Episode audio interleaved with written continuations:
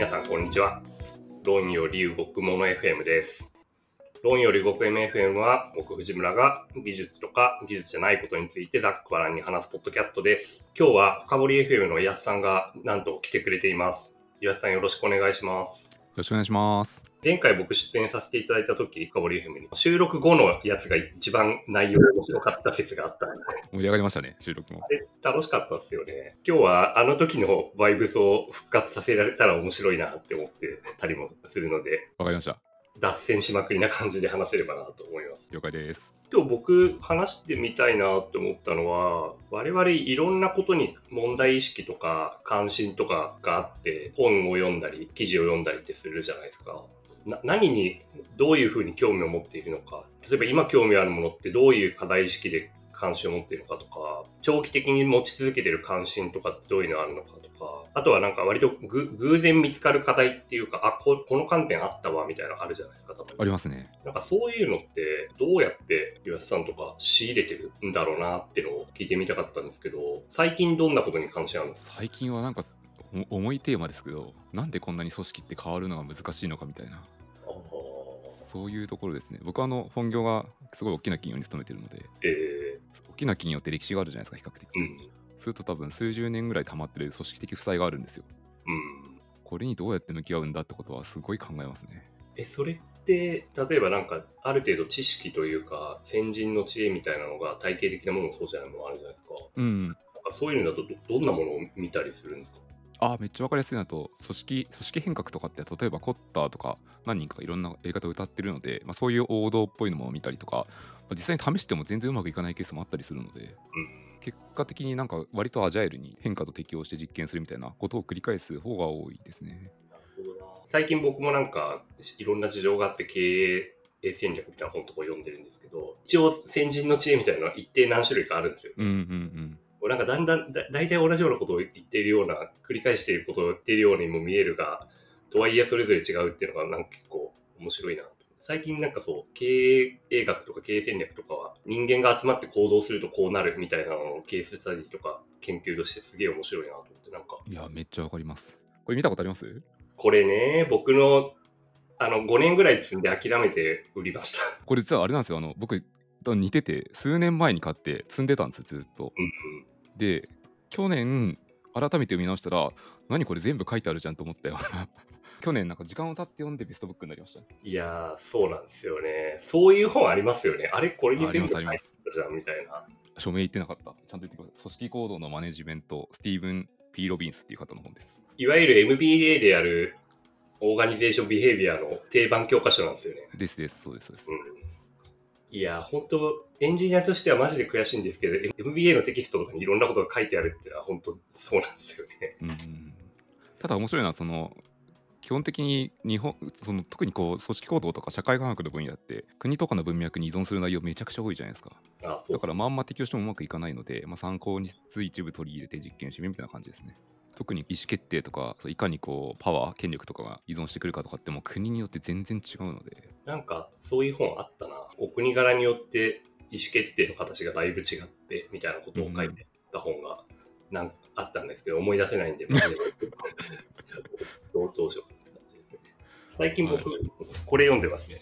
戦略サファリあミンツバーグあミンツバーグ。グですね経営学系の本だと、ミンツバーグが一番、なんていうか、気持ちが伝伝わるというか、自分には。めっちゃわかるミンツバーグはこうなんとか実学というか実益型の人ですよねなんかセオレティカルになりすぎず、かといって現場べったりすぎないっていうバランスがすげえ面白いなと。いやめっちゃわかりますねいやでもミンツバーグっていうとこう対局に当たるのが多分ドラッカーだと思うんですけどあドラミンツバーグの本いっぱい読むとドラッカーのディスが半端じゃないんですよねー、なるほどね。ドラッカーの書籍ってこうマネージメントとはオーケストラの指揮者ですみたいなうん。ところが書いてあるんですけどそんなものは存在しないってどっかに書いてあったような気がするドラッカー、僕マジで読んでないんですよね。そうなんですかなんかね、一冊しか読んでないです。一個だけすげえ好きなやつあって、あの人もともと歴史家なんですよ。あへえそこまで僕ちゃんと知らなかったですねそうそう。で、なんか、ドラッカー名著集の中に一個ただのれ歴史みたいな本があって、それがすげえ面白いです。あ、これだ。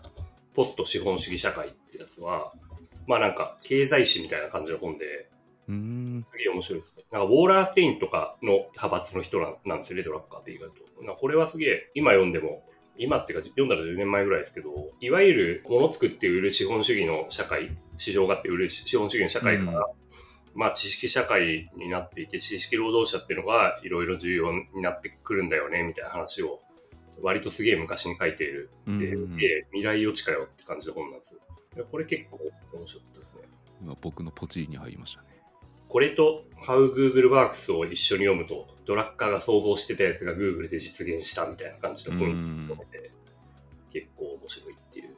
結構ドラッカーってあのマネジメントとかいくつか代表的なやつだと思うんですけど割と理想論を語ってる気がしていて真面目に読むとお腹が痛くなる系なんですよねいやできてないわっていう感じのそんな印象が僕はありましたなるほどな。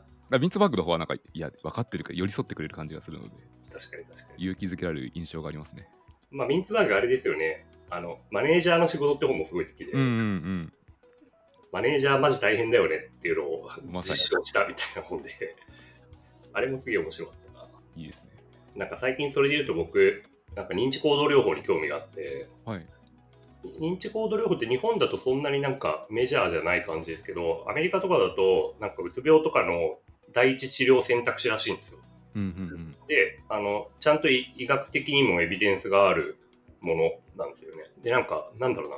あある種のよく生きるための技術みたいな、自分の行動とか意思決定を客観視して、コントローラブルなものに集中して、うまく自分の気持ちとやっていくための技術みたいなやつなんですけど、なんかそれのルーツは、あのギリシャのストア派であろうみたいな本があるんですよ。うんうんこれがすすげえ面白くて、今だって哲学って世の中がどうなっているのかを解き明かす学問みたいな感じじゃないですか。うんうんうんギリシャの頃って、まあ、ストア派とか特にそうなんですけど、なんか、それこそよく生きるための技術みたいな側面がすごい強かったんですよ。治療というか。そこだけ言うとなんか今のバズりそうなタイトルですね確かに、確かに、よく生きるための技術。あ、でもそう、ストア派を元にしてよく生きるための技術みたいな結構ビジネス書っぽいものも今何冊か出てるんですよ。それで興味持って読んだら、大体重要なことを全部エピックテトスが言ってるみたいな。で、俺は今まで何をやってたんだろう。ここに全部書いてあったじゃないか、みたいなのにたどり着いてってのが最近ありましたね。なんか面白いのはその経験を積まないとそれのありがたさが分かんないんですよねいや、何なんですかね、これ。うん。最初から分かってたはずなのになっていう、書いてあったんだけど読んだんだけどなっていうのいっぱいありますよね。うん、大人になると分かるものって結構多いですよね。やっぱり。うんうんうん。問いとか観点とか、どうやって面白いものの見方というか、インサイトみたいなものってどうどうやって仕入れてますか？あでも一番多いのは人と話してる中で特にこうこの人明らかにめちゃくちゃすごいなみたいな人が何人かいらっしゃるのでうん。話してる中でそれどっから知ったんですかみたいなことは聞いてますねほどな。濃度も高いし、リアルなやつが伝わるっていう感じですよね。そうなんですよ。なんかこう結構世の中って割と汚染されてる口コミとかもあったりするんですけどうん。自分がこう信頼感を置いてる人って明らかにその人質が高いことをおっしゃってることを思いの。例えばなんだろうへ弊社でこう顧問としてなんか及川さんが来てくださ及川拓也さんが来てくださるんですけど及川さんが紹介してくれた本とかも秒でポチって買って読んでましうん。人に勧められた本、とりあえず一旦買うって重要た、うん。いや本当そうですね今今さっきあの藤村さん買ったやつもうあの購入されました僕のああ、ありがとうございます。いや、これ一番重要だよな。でもあの買って読まない時もまあゼロじゃないのでそう。買ってよ読む率ってそんな高くないですよね。多分全部読めたら僕半分とか6割ぐらいかなうん、僕もそのぐらい。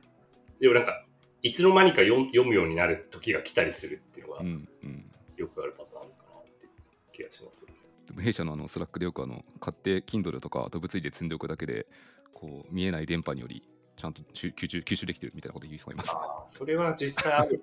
実際ないか。かんないけど。あただ本積んであると視界に入れるようにするとちょっと意識はしますよね。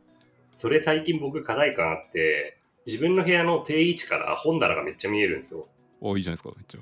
で、結果自分の持ってる本棚に自分の考えがめっちゃコントロールされるんですよ。あ課題設定がその本棚になっちゃうんですよね。これなんか改造したら自分ものの考え方とか、何に課題意識を持つか変わるんじゃないかなみたいなのを思ったりする時がありますね。確かに、しかもこう割と最近読んだ本とかに引っ張られやすいもするのね。このそうそう。で、大体自分の課題意識に沿った本が積んどくされてるじゃないですか。うんうん。これを眺めるとそっちに行っちゃうよな、みたいな。本当に自今考えた方がいいことって別にあったりもするのかもな、みたいなことを思っていますね。もうこれもうリモートワークが普及してから散々言われてますけど、本屋さんとかを歩く重要性ですね。いやー、そうっすね。本屋さん行きます？よ、さん。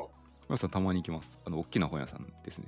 なんか僕も純純駆堂とかに行って、とりあえず2万円分買うみたいなこと言ってます。めっちゃわかりやすいじゃないですか、それ。面白いもの探して2万円分買うとか。本のこう投資はすごいパフォーマンスいいですからね。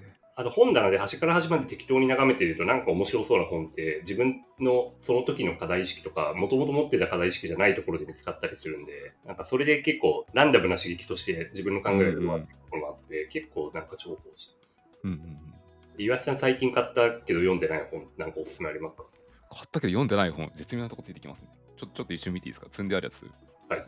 これまだ読みかけのやつが一冊ありました。これ、ハードファクツって本買いました。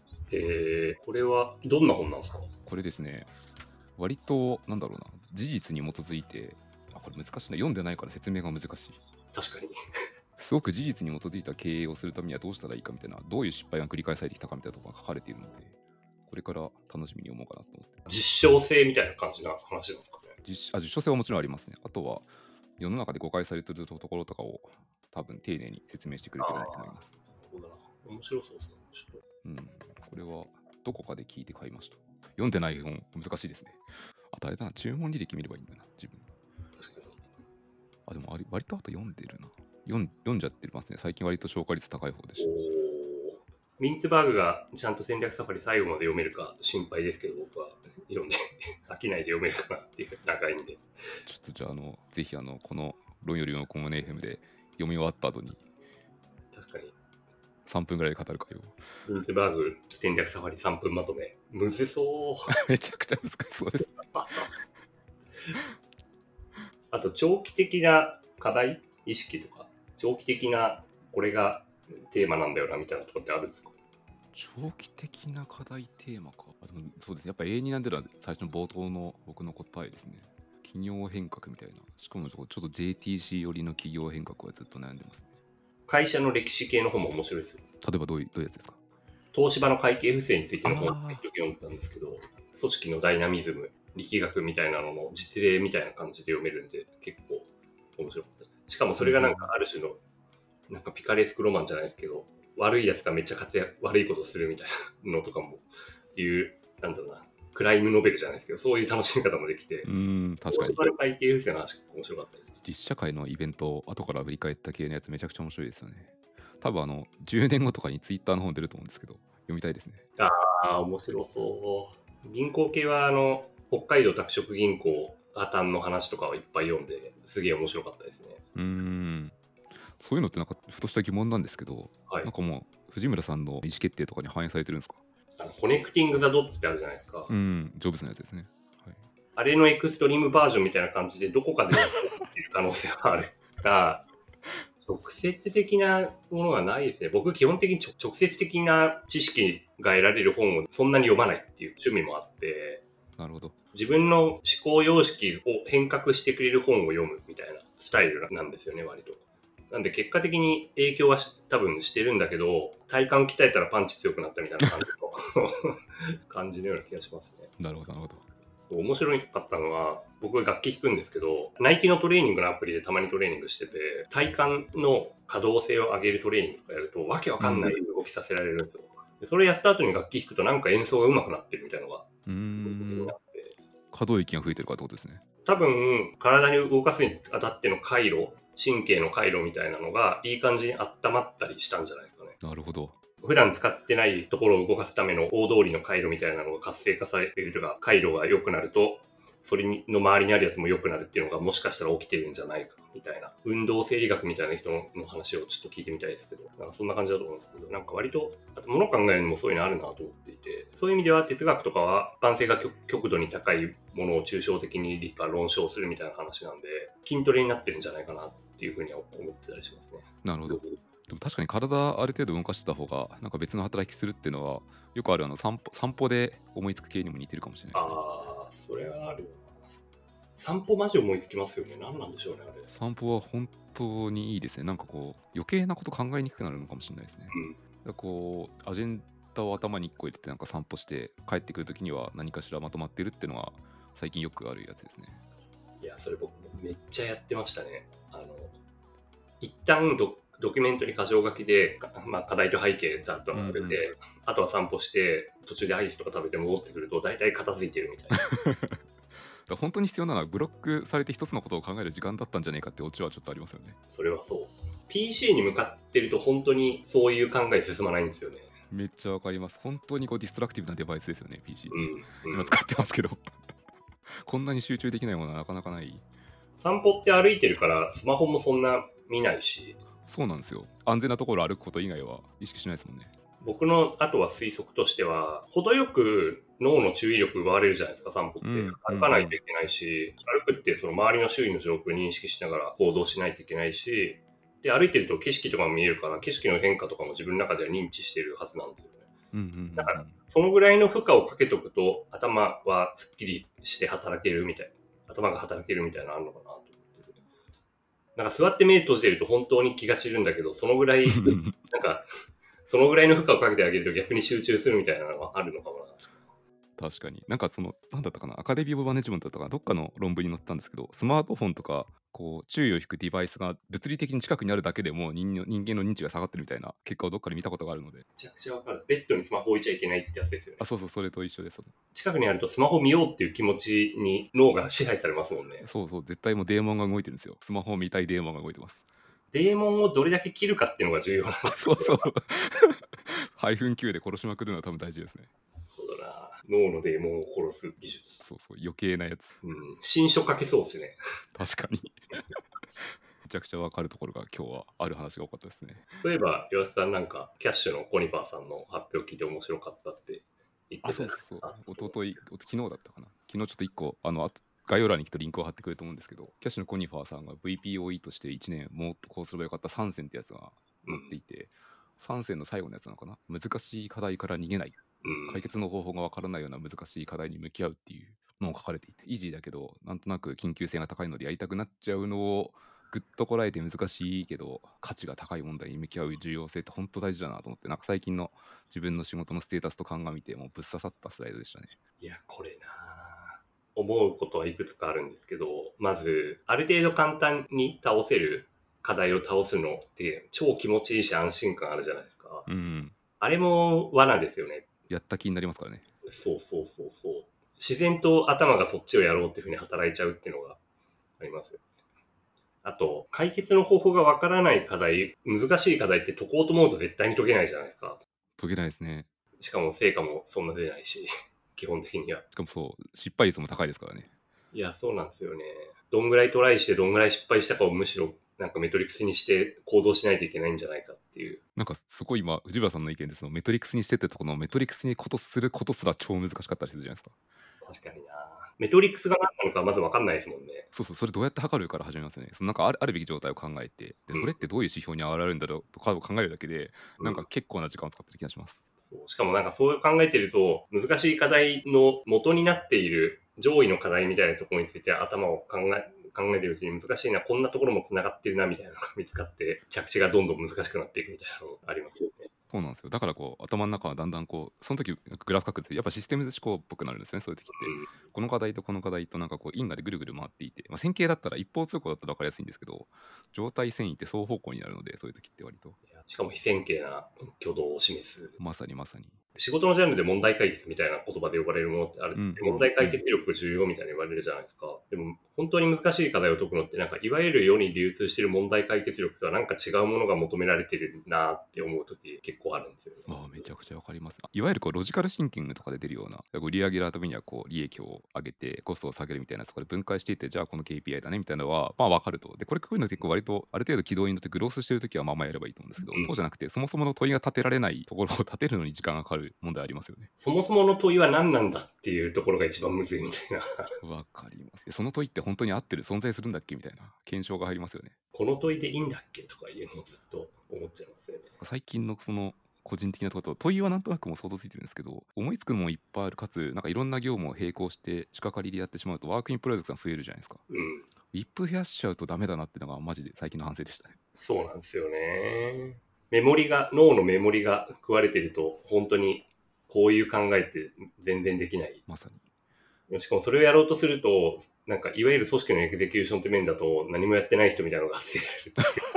のもあって、いや、確かに、確かにそうですね。いや、僕も本当は超暇な人になってないとやばいって自分のに、に CTO、CTO 暇な方が絶対いいじゃないですか。完全にそれが正解だと思います。難しい問題が何なのかをちゃんと探してくる人、難しくてインパクトがあると探してくる、来て定式化するっていうのをやるのが一番重要なんだろうなと思ってるんですけど、いや、エグゼキューションの快楽から逃れられないですね。なかなか。終えてこう、タスクを段にするの気持ちいいですからね。いや、そうなんですよ。トム・デマデマルコのあのゆとりの法則 slack 英語で slack っていう本あれはこう組織とか会社マネジメントマネジメントに対してもゆとりがないと結局何も改善が進みませんよみたいなうん。本なんですけどあれはもうなんかこう常に目に見えるところに置いていますね。うん。あまりに重要すぎて。多分その CTO とかも一種ゆとりになるっていうのもケースですし僕もまあ現在のポジションってあ割とこう自社だとなんだろうなイノベーションセンターっていうちょっと会社の中ではフロント最前線のプロダクトを作るというよりはちょっと一歩引いたところなんで会社全体で見ると多分ゆとりのポポジションなんですよちょっとね、うんなので、そのゆとりを活用して、いかにこう改善するかっていうのがミッションなので、忙しくなりすぎてはいけないなっていうのは思います。いや、そうですよね。忙しいですか？忙しくなりすぎちゃってるんで、最近 反省しました。ダンダンの魔力に惹かれてたんで、あの振り返りしましたね。しかもなんか忙しくなくするのって、まあ当然仕事を異常するとか定式化して、するして誰かに罰するしかないかったりするじゃないですか。うんうんうん。でもなんか仕切れるもんでもないじゃないですか。で結果的に何かを諦めないとゆとりは生まれないっていう気もしてて、そうそうなんですよね。そうするとなんか結局優先順位つけないといけないじゃないですか。うん、優先順位をつける難しさもありますからね。そうなんですよね。岩瀬さん難しいこと好きですか？ちなみに。い割と好きな方だと思いますやね、。そうなんですよ。僕もすごい好きなんですよ、難しいこと。難しいからなんか残ってる感はありますね。難しいこと探してますもん、僕。割と。あの、仕事でもプライベートでも。うんうんうんうん。こんな難しいことがあったとは、みたいな。大大丈夫なのかな？今日なんかずっと難しいことを言い続けたおじさんをしてしまったんですけど、不安になってきました。難しいことが大好きな人たちの雑談。あれですね、でいつかこう具体性を上げた話をしたいんですけど、なんかセンシティブだから言いづらい問題があって、そうなんですよね。出せるものがあればいつか？喋りたいな。自分たち用の娯楽コンテンツとしては良さそうですけど、公開はできなそうですね。公開できない飲み屋トークですね、この先のやつは。ちょっといつかやりましょう。そう、いつかやりましょう。はい。あの言えないやついっぱいあるんで。クローズド収録っていう意味の謎ですけど。